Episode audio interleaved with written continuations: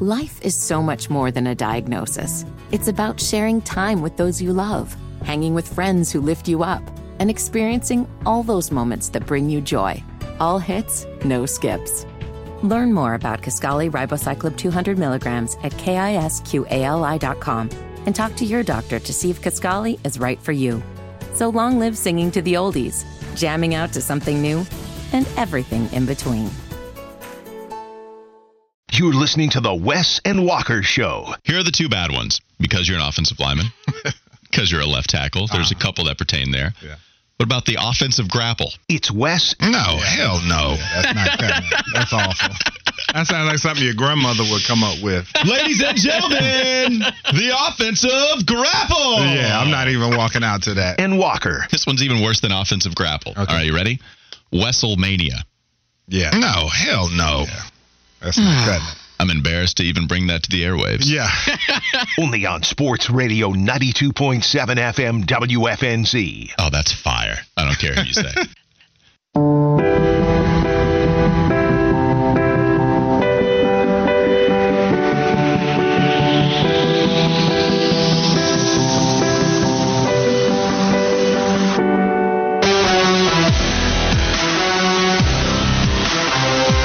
you get over the Mondays for a few hours at least.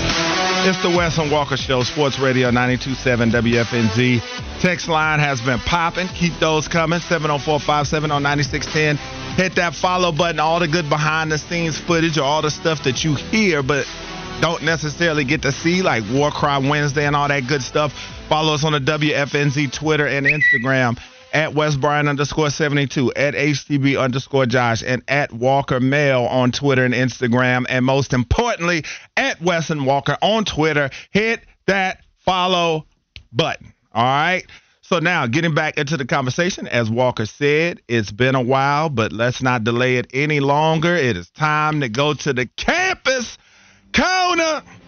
All right. The North Carolina Tar Heels continued their winning ways. They've won 10 in a row. They're 9 and 0 in the ACC after they took out Florida State, who was a feisty bunch, those Seminoles were. But Carolina became the first team to win 750 regular season ACC games. They're 9 0 for the ninth time and the first time since starting 11 0 in league play in 2000, 2001, 5 0 on the road, despite tying its season high with 17 turnovers. The Seminoles made them pay for those. They scored 26 points off of those, the most by any opponent this season, but Carolina beat them on the boards. They allowed 70 points or fewer in 10 straight games for the first time since 2006 2007. He got 24 big points from RJ Davis, and Elliot Cadeau scored a season high six 16 points. He had a four, he had 14 in the previous game versus Wake Forest. That's the first time he scored in double figures in consecutive games as a Tar Heel. What do we make of UNC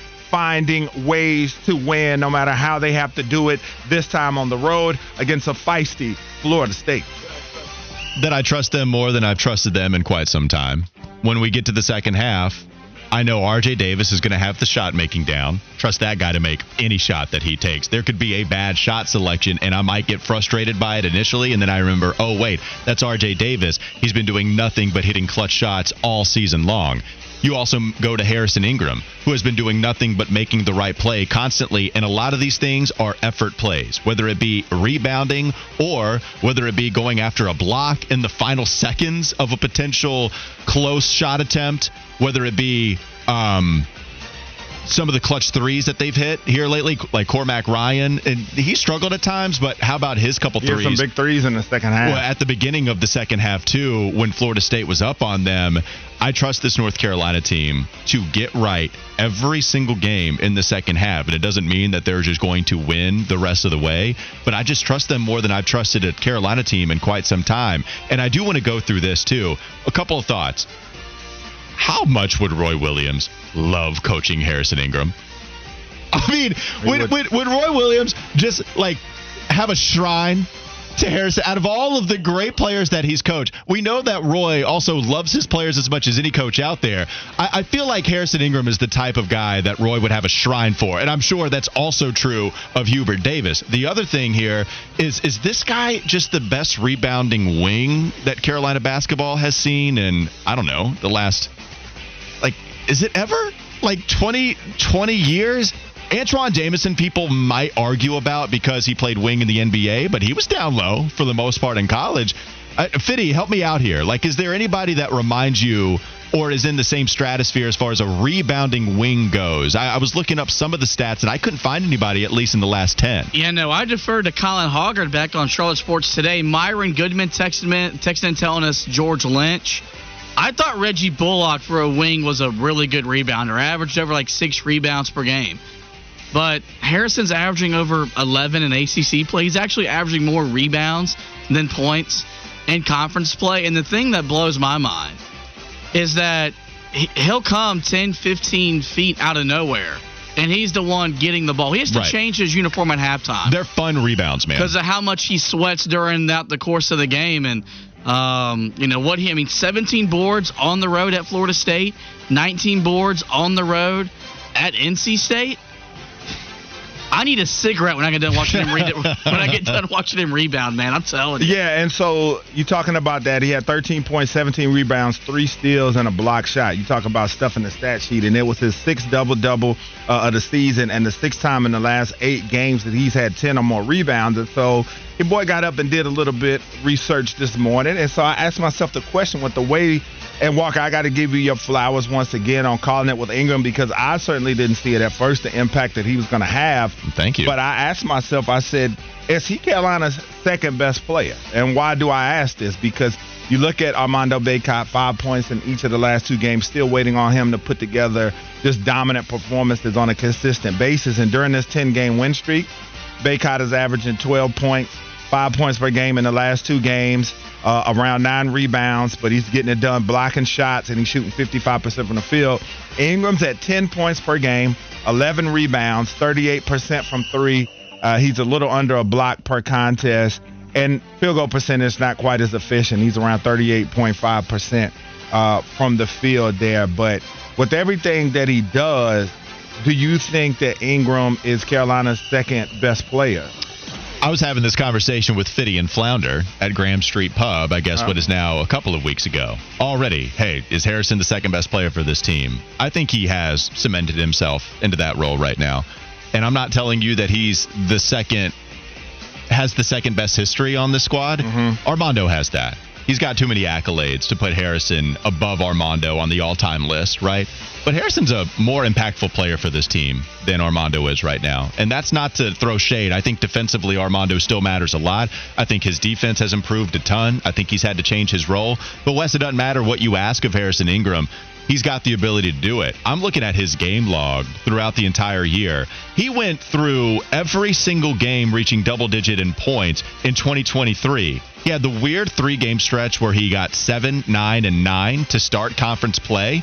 And he's only 11, 10, 11, 10, 13. The scoring has gone down, but the rebounding had just shot up. There's only been two games where he's had single digit rebounds, and he's throwing some monster numbers up there on the boards 15, 19, 17, 14.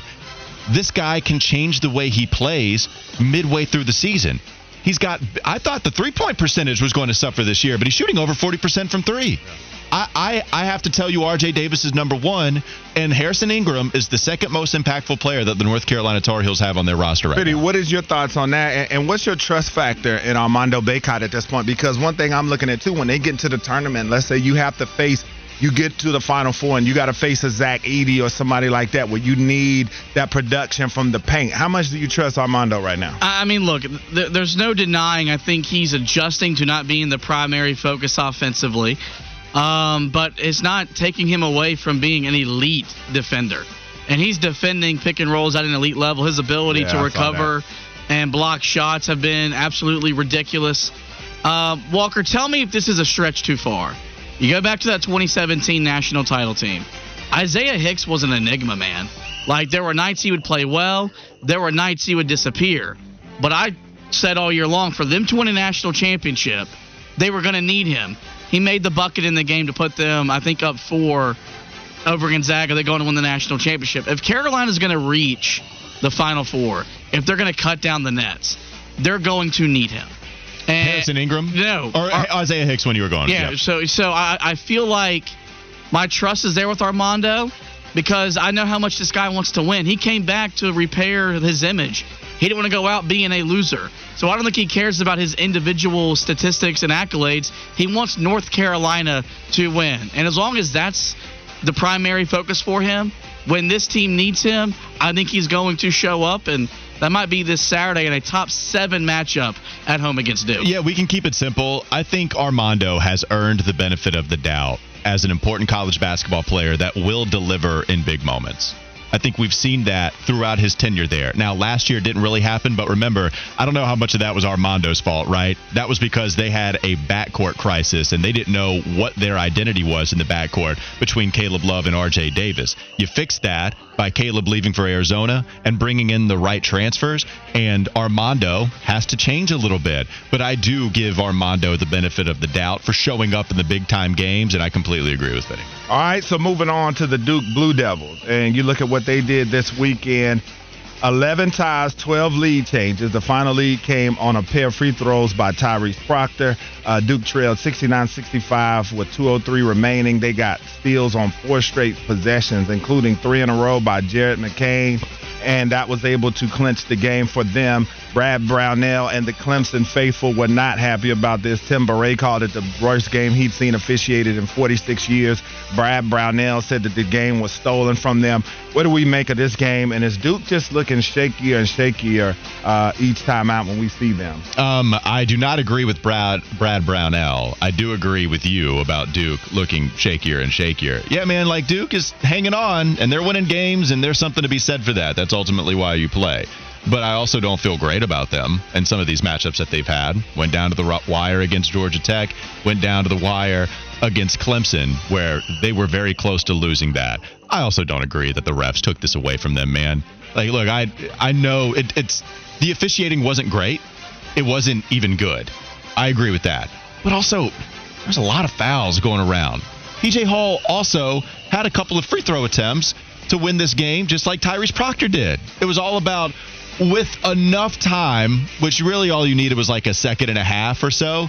But as long as there was just a little bit of time and your team had the ball, then you might just get a foul called on the other team. If you were attacking and you were being aggressive, both teams were, and the officials I thought made bad calls on both sides. I Brad Brownell saying that the officials took that game away from him. I can't get down with that, Wes. Can you get down with that? I, uh, you know, I, I, think you get what you earn. We know officials are going to make mistakes in games, yeah. man. We know that. All right. So count them up, Walk seven in a row for them 49ers. They get the win over Tulane 75 to 71. Igor Milicic balling out double double, 22 points, 13 rebounds. Walking the Niners, man, they're cooking. I think you got to start uh, NCAA tournament dreaming right yep, now if yep. you're a 49ers fan. No, it's here. It's here. I would love to make it. The the reality is that they have to win the conference championship. So you have to allow yourself to be as high of a seed as possible once you get to this conference tournament. But once they do that, then they have set themselves a foundation to where they could possibly make a run at this thing, Wes. I love what Aaron Fearne is doing with the squad. Those players absolutely love him. And the fact that you're now continuing to win these close games, it's a little bit in the same neighborhood of Carolina in the fact that you can start to trust them now. Oh, okay, they're down 20.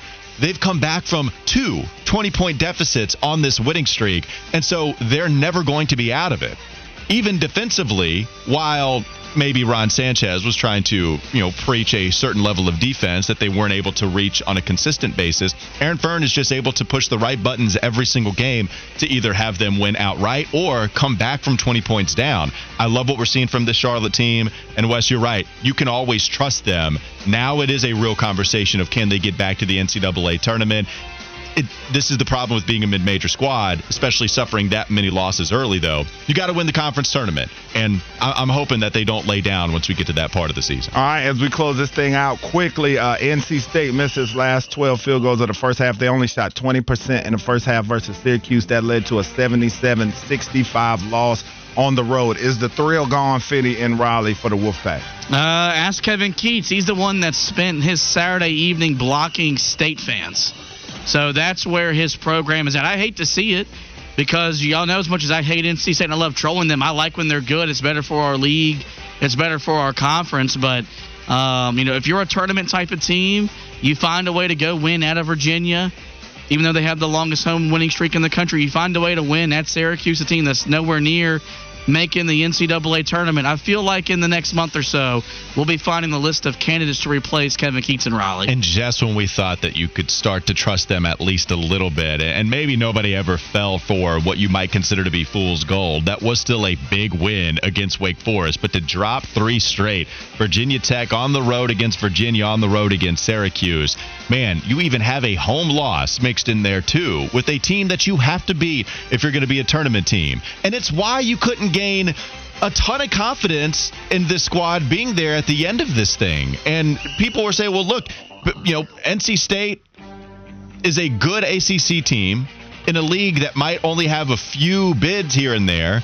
But NC State should be one of those squads, and to lose three straight like that, it's unfortunate for Wolfpack fans. And yeah, this might be the season. If he starts blocking NC State fans and they don't get to the big dance after being a first round exit last year, after not making it years prior, NC State fans might have just finally had enough this season. All right, very last thing Duke has a 13 9 advantage over the Hokies as far as their series overall, but the last 14 games inside of Cassell Coliseum have been evenly split. Is Duke on upset alert tonight versus Virginia Tech?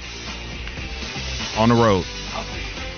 You're going yes, Fitty? Yep, I'll say yes. I, I turned the wrong mic on. Yep, I, I I think Virginia Tech they're trending towards being a tournament team. I think they I, I think they upset Duke. Well, yeah, this is the thing about Virginia Tech. They always spoil everybody else's chances, and they are on a three-game winning streak, as we mentioned. Being at home, yeah, I think they are on upset alert. Uh, Duke just hasn't separated themselves enough for me to feel comfortable picking them night in and night out. Yeah, I'll pick Duke uh, in a close one. And when we come back on the Wes and Walker Show, how is Dave Canales' staff coming along? That and a whole lot more. This is the Wes and Walker Show, Sports Radio 92.7 WFNZ.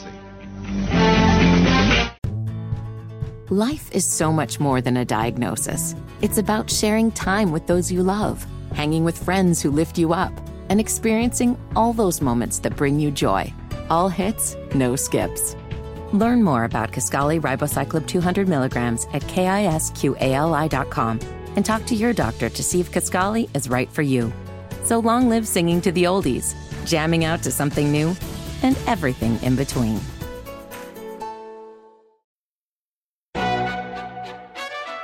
McDonald's is not new to chicken. So maybe stop questioning their chicken cred and get your hands on the McCrispy.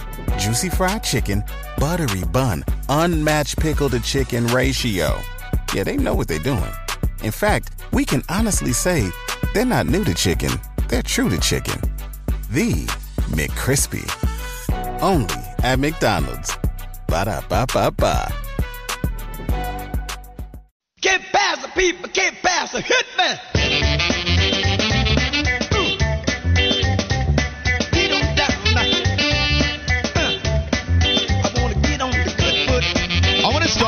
Reading a text from our friend NASCAR Brad, who checked me a little bit, and I think I deserve it. Just at least checked enough to give this thing a second look.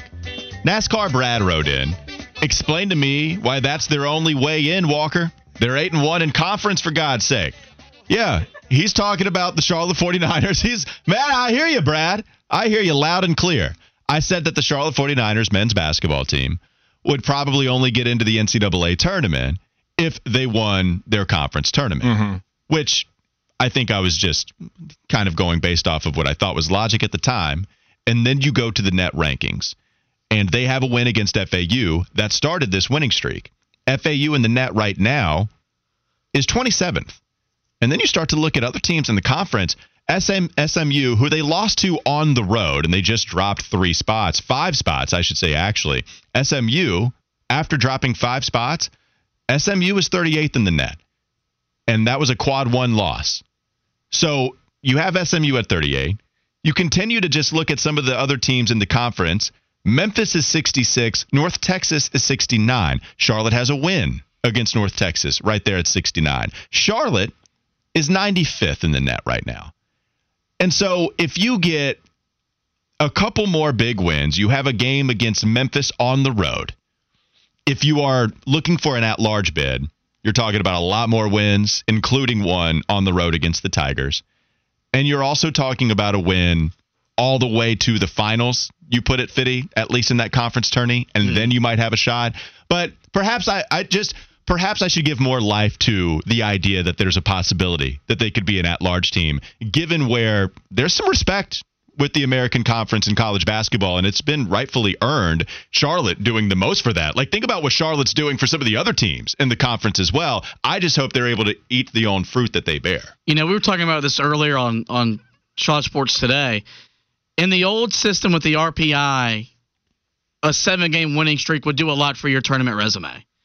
Charlotte's climbed to 95th, but they've what maybe climbed 25, 30 spots over the over this winning streak. It does not have their jump, but I remember when they had a win last week. It was 102 to 101. Yeah. I'm guessing after this last win, they got to 95. And, and so like that's the problem with the net system. But you know, look if Charlotte can beat a Memphis, do they do they play FAU again or no? They do not. They don't. Um, They don't. Okay, but if you can if you can beat a Memphis and then you take care of the games you need to win, and then you get in the conference tournament and you at least get to the final, you'll maybe you end up with four to five quad one wins when it's all said and done.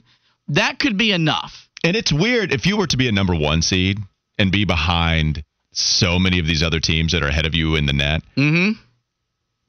Then that would be weird. And I know there's a lot of criticism for the net rankings and how they work out. That's horrible. It would be weird if Charlotte is ahead of FAU, South Florida, UAB. SMU is four and three, and I and I get I get why they have SMU so high up there. But if Charlotte is six teams ahead of them at the end of this, even four, and Charlotte doesn't get an at-large bid with the respect that they've had over some of the opponents that they either lost to on the road or beat. Hey man, I'm actually thank you NASCAR Brad for checking me. I deserved every bit of that on the text line. Is there a legitimate case, Walker, that your 49ers could have more regular season wins than the Hornets when this is all said and done? They're at 13 right now. Yeah, they could. They absolutely could. So them winning, They them so, so them winning a regular season championship in the A- AAC doesn't hold a lot of weight. No, it's not. Not not enough, I don't think. Not enough for them, and and I'm it does for me. Clearly, hell, I'm gonna have them in there. They need to respect past CBI champions more. The net does not take into account winning the CBI. It doesn't. I never got my T-shirt. Oh, I know. I know. I promised to. I did look for it. There was one. I actually kind of liked it, but I never did get it. But now I can't go get it if they make the tournament. I got to get the the bit. Actually, I still want to get the CBI. what am I doing? All right, let's move on. Let's talk a little bit more about the Carolina Panthers. It's been a little bit, and I did want to mention some of the staff changes that have been uh, reported over the weekend, and so I think that's clearly the first thing that we have to see from Dave Canales. Now you got to figure out your coaching staff, right? He's expected to lean heavily on his Tampa Bay and Seattle connections. This is a part of Joe Person's report on the Athletic. I think everybody knew this. Everyone was saying, "Hey, watch out for Brad Idzik," and that's still the case. Buccaneers receivers coach Brad Idzik, who came to Tampa with Canales from Seattle, he's viewed as the front runner for the Panthers' offensive coordinator's jo- uh, job. And the Panthers have requested to speak with Seahawks assistant Tracy Smith for their special teams job. Nate Carroll, son of former Seattle coach Pete Carroll, also has been mentioned as a strong possibility in Charlotte. And so we have some names that aren't real familiar names. We just don't know a lot about some of the guys that we just mentioned, maybe outside of Nate Carroll, who we only know because he's the son of Pete Carroll. Evero is the real thing here, Wes. Is he going to keep Ejiro Evero? Or is Evero actually going to go to Canales' old stomping grounds and possibly be the head coach of Seattle? Looks like that job is reserved for Mike Macdonald, defensive coordinator for Baltimore. But Evero is still there to be had and did have multiple interviews with that franchise. Wes, what are the chances that Evero actually does come back to Carolina and he serves as the defensive coordinator under Dave Canales? Hmm, that's that's a good question. I think that I don't see him getting a head coaching job, even though he's getting some second interviews.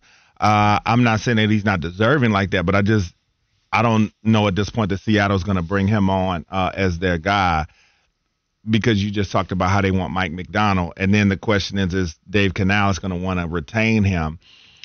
If I had to bet, if you asked me to a man today, I'd say yeah. I think he'll be back here as a defensive coordinator. I think what he did with this defense, as far as their total defense ranking, uh, having them in that top six, seven range, I think is going to be intriguing enough for Canales to say, hey, you know, I've already got a guy in house that's got this defense kind of where I'd like it to be, and I feel like I'm sure he will probably feel like it can only do better because that's just how he is. You know, the positivity that everybody talks about. So I think that he's like, hey, this defense has a chance to get even better with this guy the more they keep that continuity. Uh, so if I had to bet today, I'd say yeah, I think Well- he'll be back. I wonder how much of it is actually Canales' call. They clearly had conversations about this during the hiring process. Hey, if we welcome you aboard as the head coach, then you can make the changes you want to to this coaching staff, but we would really like for you to keep Ejiro Evero. But it might be Evero's call. In fact, it is. He's getting head coaching interest. And now Joe Person asked the question that I do too. Is there a reason that he would leave to become the defensive coordinator for a team actually contending next year to further enhance the opportunity that he might be a head coach next season?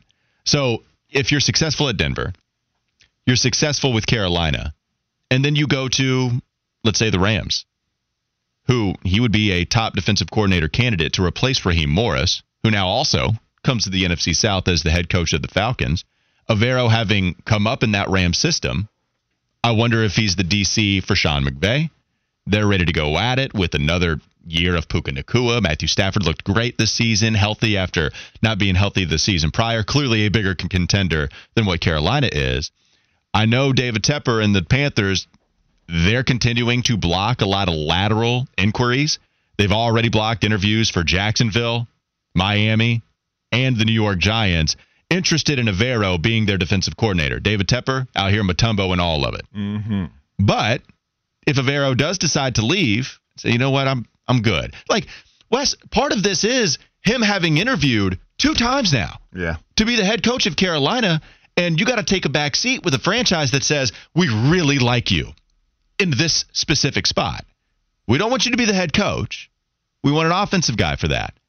We really like the job you did here, but I don't want you to become the head coach.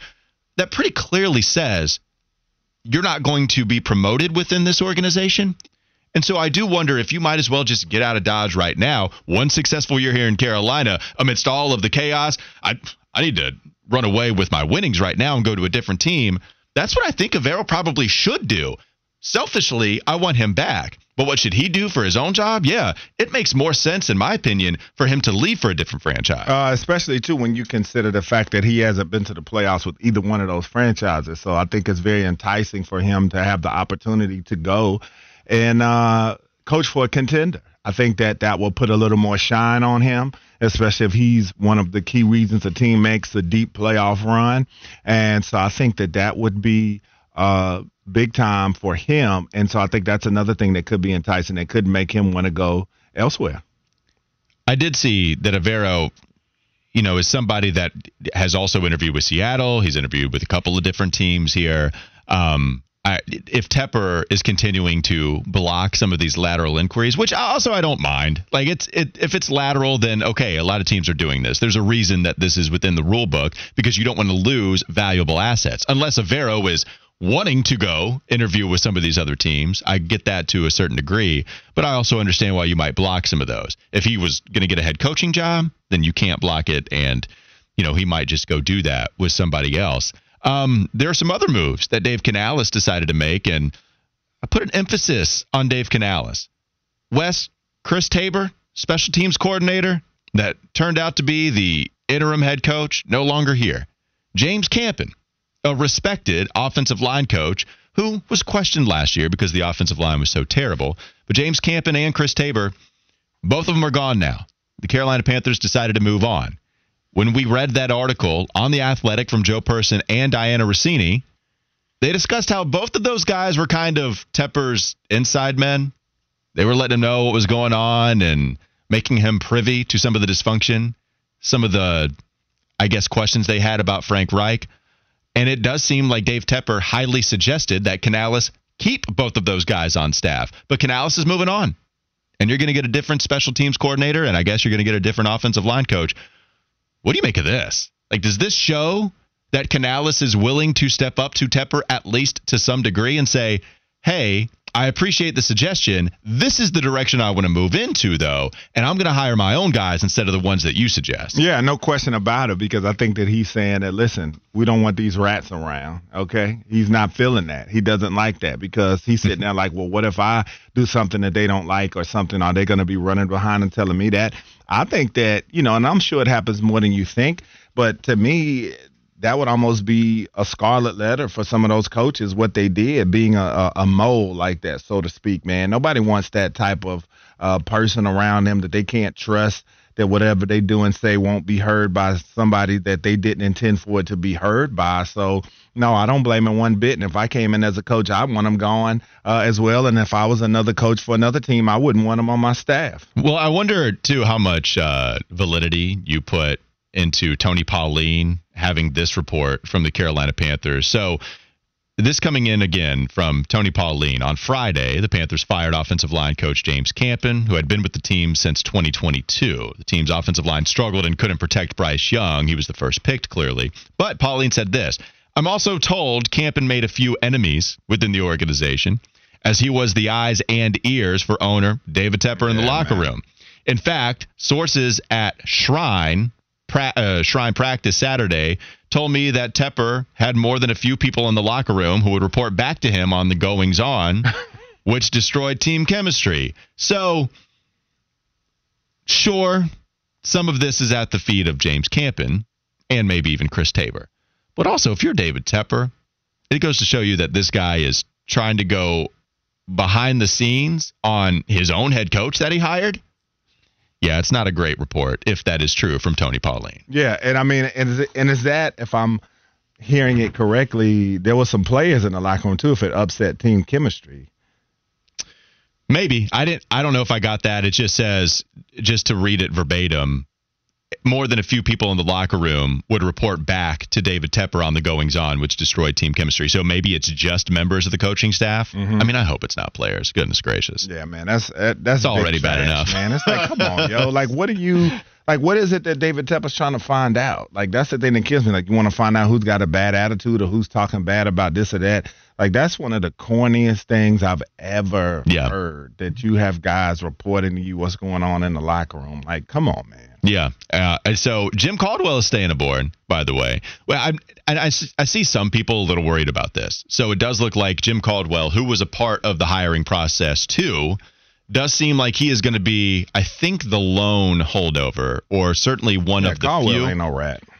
Well, I mean, honestly, he might be, but but I do think I think it was Dave and Concord who wrote this on the text line last week. Great call, Dave. I believe I'm giving the right person the right credit here. But remember, they wrote in about Jim Caldwell working with Dave Canales. Dave Canales wrote a book alongside his wife. Tony Dungy had the foreword to that book. Tony Dungy, Jim Caldwell, great friends. Clearly, Caldwell taking over for Don, uh, Tony Dungy when he was done with the Indianapolis Colts. And so you can make that connection pretty easily and we just didn't do it before we got that text. I I wonder, all right, Dan Morgan's here. That allowed Canales to get the job. And also Jim Caldwell's here.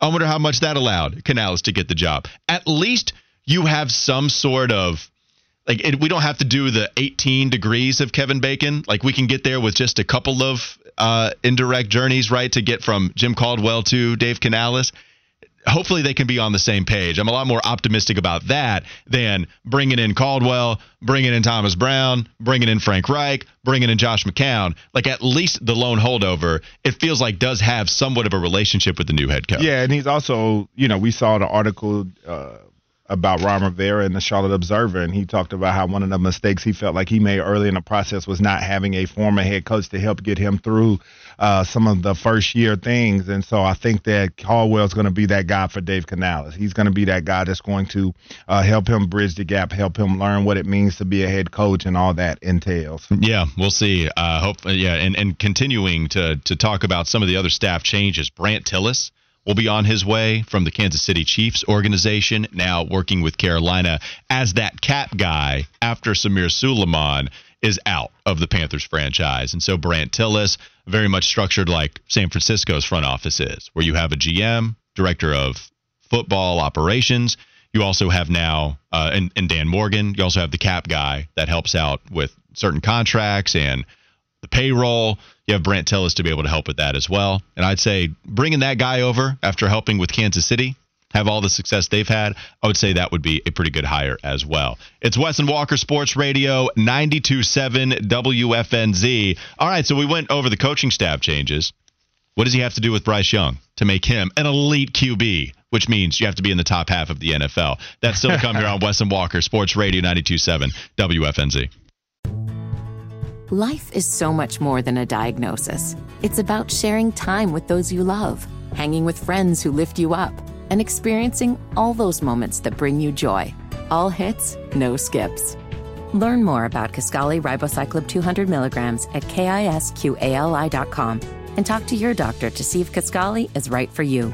So long live singing to the oldies, jamming out to something new, and everything in between.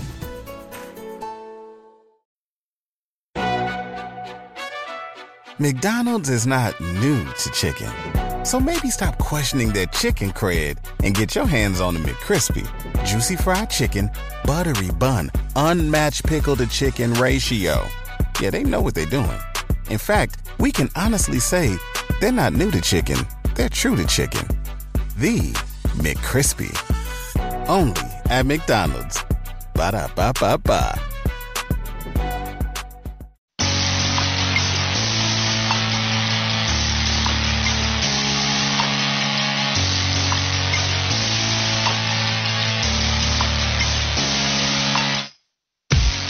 Wes and Walker Sports Radio 92.7 WFNZ. I have a question for the text line. You can give us your answer at 704 570 9610. Arash Markazi put on Twitter and said the designated media hotel for the Super Bowl is the Luxor, which will look like a giant Doritos chip for the Super Bowl. Wow. Christian Audi of the Queen City News. He said, if my room isn't stacked with any of the sweet Thai chili chips in it, I'm going full blown Billy Idol on that room. See you next week in Vegas. So that's cool from Christian going over there. But what Doritos would you like to have your room filled The with? OG. If you Nacho went, cheese. Okay, so you want nacho cheese Doritos. Yeah. Uh, where are you going, Fitty? Are you a Cool Ranch guy? Are you OG? Or are you something a little bit more creative that they came out with a little bit later on? Yeah, 2009 would have been, uh, you know, Cool Ranch, but in the year of our Lord 2024, purple bag, spicy chili. Okay, so that's Okay. that one is really that one is really popular. I like the Blazing Buffalo Ranch, the dark blue. Really? You like hot stuff? Oh yeah, huge. Yeah, big time. Love the hot stuff. You don't give off uh, uh, the vibes that you eat hot, like spicy Yeah, you foods. don't. Pretty much we've had I think we've had I this think in conversation a lot. conversation, we've never thought Oh, about that. no, because you, got the Nashville hot chicken sandwich with us at Pinky's the one time we had that show lunch like a year ago. And we've talked about That's right. It was a year ago. yeah, and I've got that. and and we've talked about my love for jalapenos a lot. It's like my favorite food. Love them. I do too. And so I'm I, yeah, I I like hot food a ton. This this is how I gauge how much heat you can handle on your food. At Thai restaurants, on a 1 to 5 scale, what can you eat comfortably without it ruining your meal? That is the best gauge of just how much you can handle the heat on whatever it is you're eating. I've never had Thai, so I can't answer. Now, you've never you should you should have it. It's very good. Thai taste, fantastic. Also like Thai house. Lots of great places here in the Queen City, but a little bit of a different measure out of some of these five. But I'm always a like three and a half because it gets real spicy once you go past three. But it gets to three and a half. All right, so I'm I'm trying to have this like I'm I'm talking Thai. Wes is disgusted by something he sees. I don't know what it is, but I see you shaking your head and giving Well- all time stank face, Well, not listening. The fan at me, the love last night, right? The the thought crossed my mind briefly, even though I knew it was a shot in the dark and it wasn't going to happen. I said to myself, I wonder how much Super Bowl tickets are. And I said- so while we were talking about that, you were looking no, at this Super happened last night, but I just happened to look and see it. And I mean, the cheapest ticket is eighty three hundred. But I'm looking at some of them in the upper deck. You're talking about seats in the four hundreds, starting at eleven thousand five hundred dollars. I mean, it's, that's I can't even begin to tell you how wild that is. And if my team lost, or you get blown out, and you pay those kind of prices, I believe you should have the right to say personal things to the players if they get blown out. Wow. A blowout, like a blown out. Uh, if you get blown out, I'm saying something reckless if I can get the chance to because you pay that much money. Hell, that, I, I got to say something. I didn't expect that take from a former player. Yeah, I got to say something, man. I mean, can you imagine how bad that would be? Picture you pay 20 G's for tickets That's on you, though. and you go and your team gets smashed. I'm just saying, that's on you. Like that year with Denver and Seattle. Mm. Oh, my God. Now, as a former player that believes that you should be allowed to insult players that get blown out, are you drawing the line like a you, know, you can't make a your mom joke, or like you, you know, is this 20 G's you can you, you can maybe cross a line or two? I mean, within reason, besides racial epithets and things of that nature, So, so you stop the line at racism. Yeah, Okay. ra- racism is a bit much, but you know, if you want to insult a family member or something like that, man, look, you paid 20 G's, hmm. damn it. And you came out and gave that kind of effort. Are children fair what you game? want. Not the children, Wes. He's thinking about the it. children. Listen, I'm one of them fans. Don't flash stuff. I text my boy last night during the game. I said, I don't want to talk crazy about Barry Sanders. I said, but if they keep showing him, he gonna get the smoke too. Um, why? What? Why is? Wait. Why are the children and Barry Sanders both catching smoke from Listen, you? man, when it's going bad for your team, everybody gets it, man. I, I don't care. Fitty, Fitty knows how I'm coming. He know how I'm coming. I think this officially makes Wes the worst fan of the three of us. Like How? I've I've said some pretty messed up things, things that are we can't repeat on the air about about certain people. But I've never been willing to go after children. Oh, now, first of all, let's not make it like I'm sitting there like you could. You asked me, I was thinking about it. we for a got the tape. But that should have been that should have been a quick that should have been a quick um No, hell no. you you thought that tape is out there, man, and you can't get it back. It is. It's not, man. I mean, like I said, if things don't go according to plan against the Chiefs, and you flash the wrong people on the screen, listen, man, I can't tell you what a hurt dog would say. Well, okay. I look. the, the the fact is, I'm just interested in. That's right. That's right.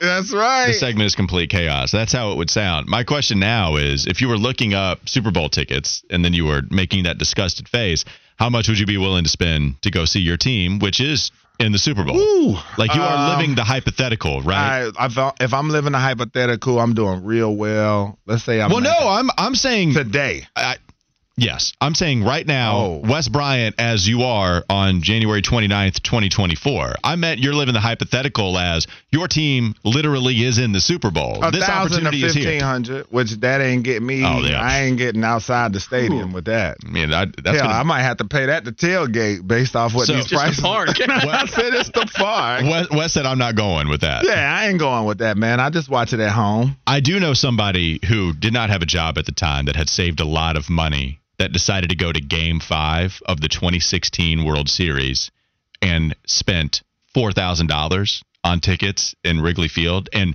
it just dropped all the money.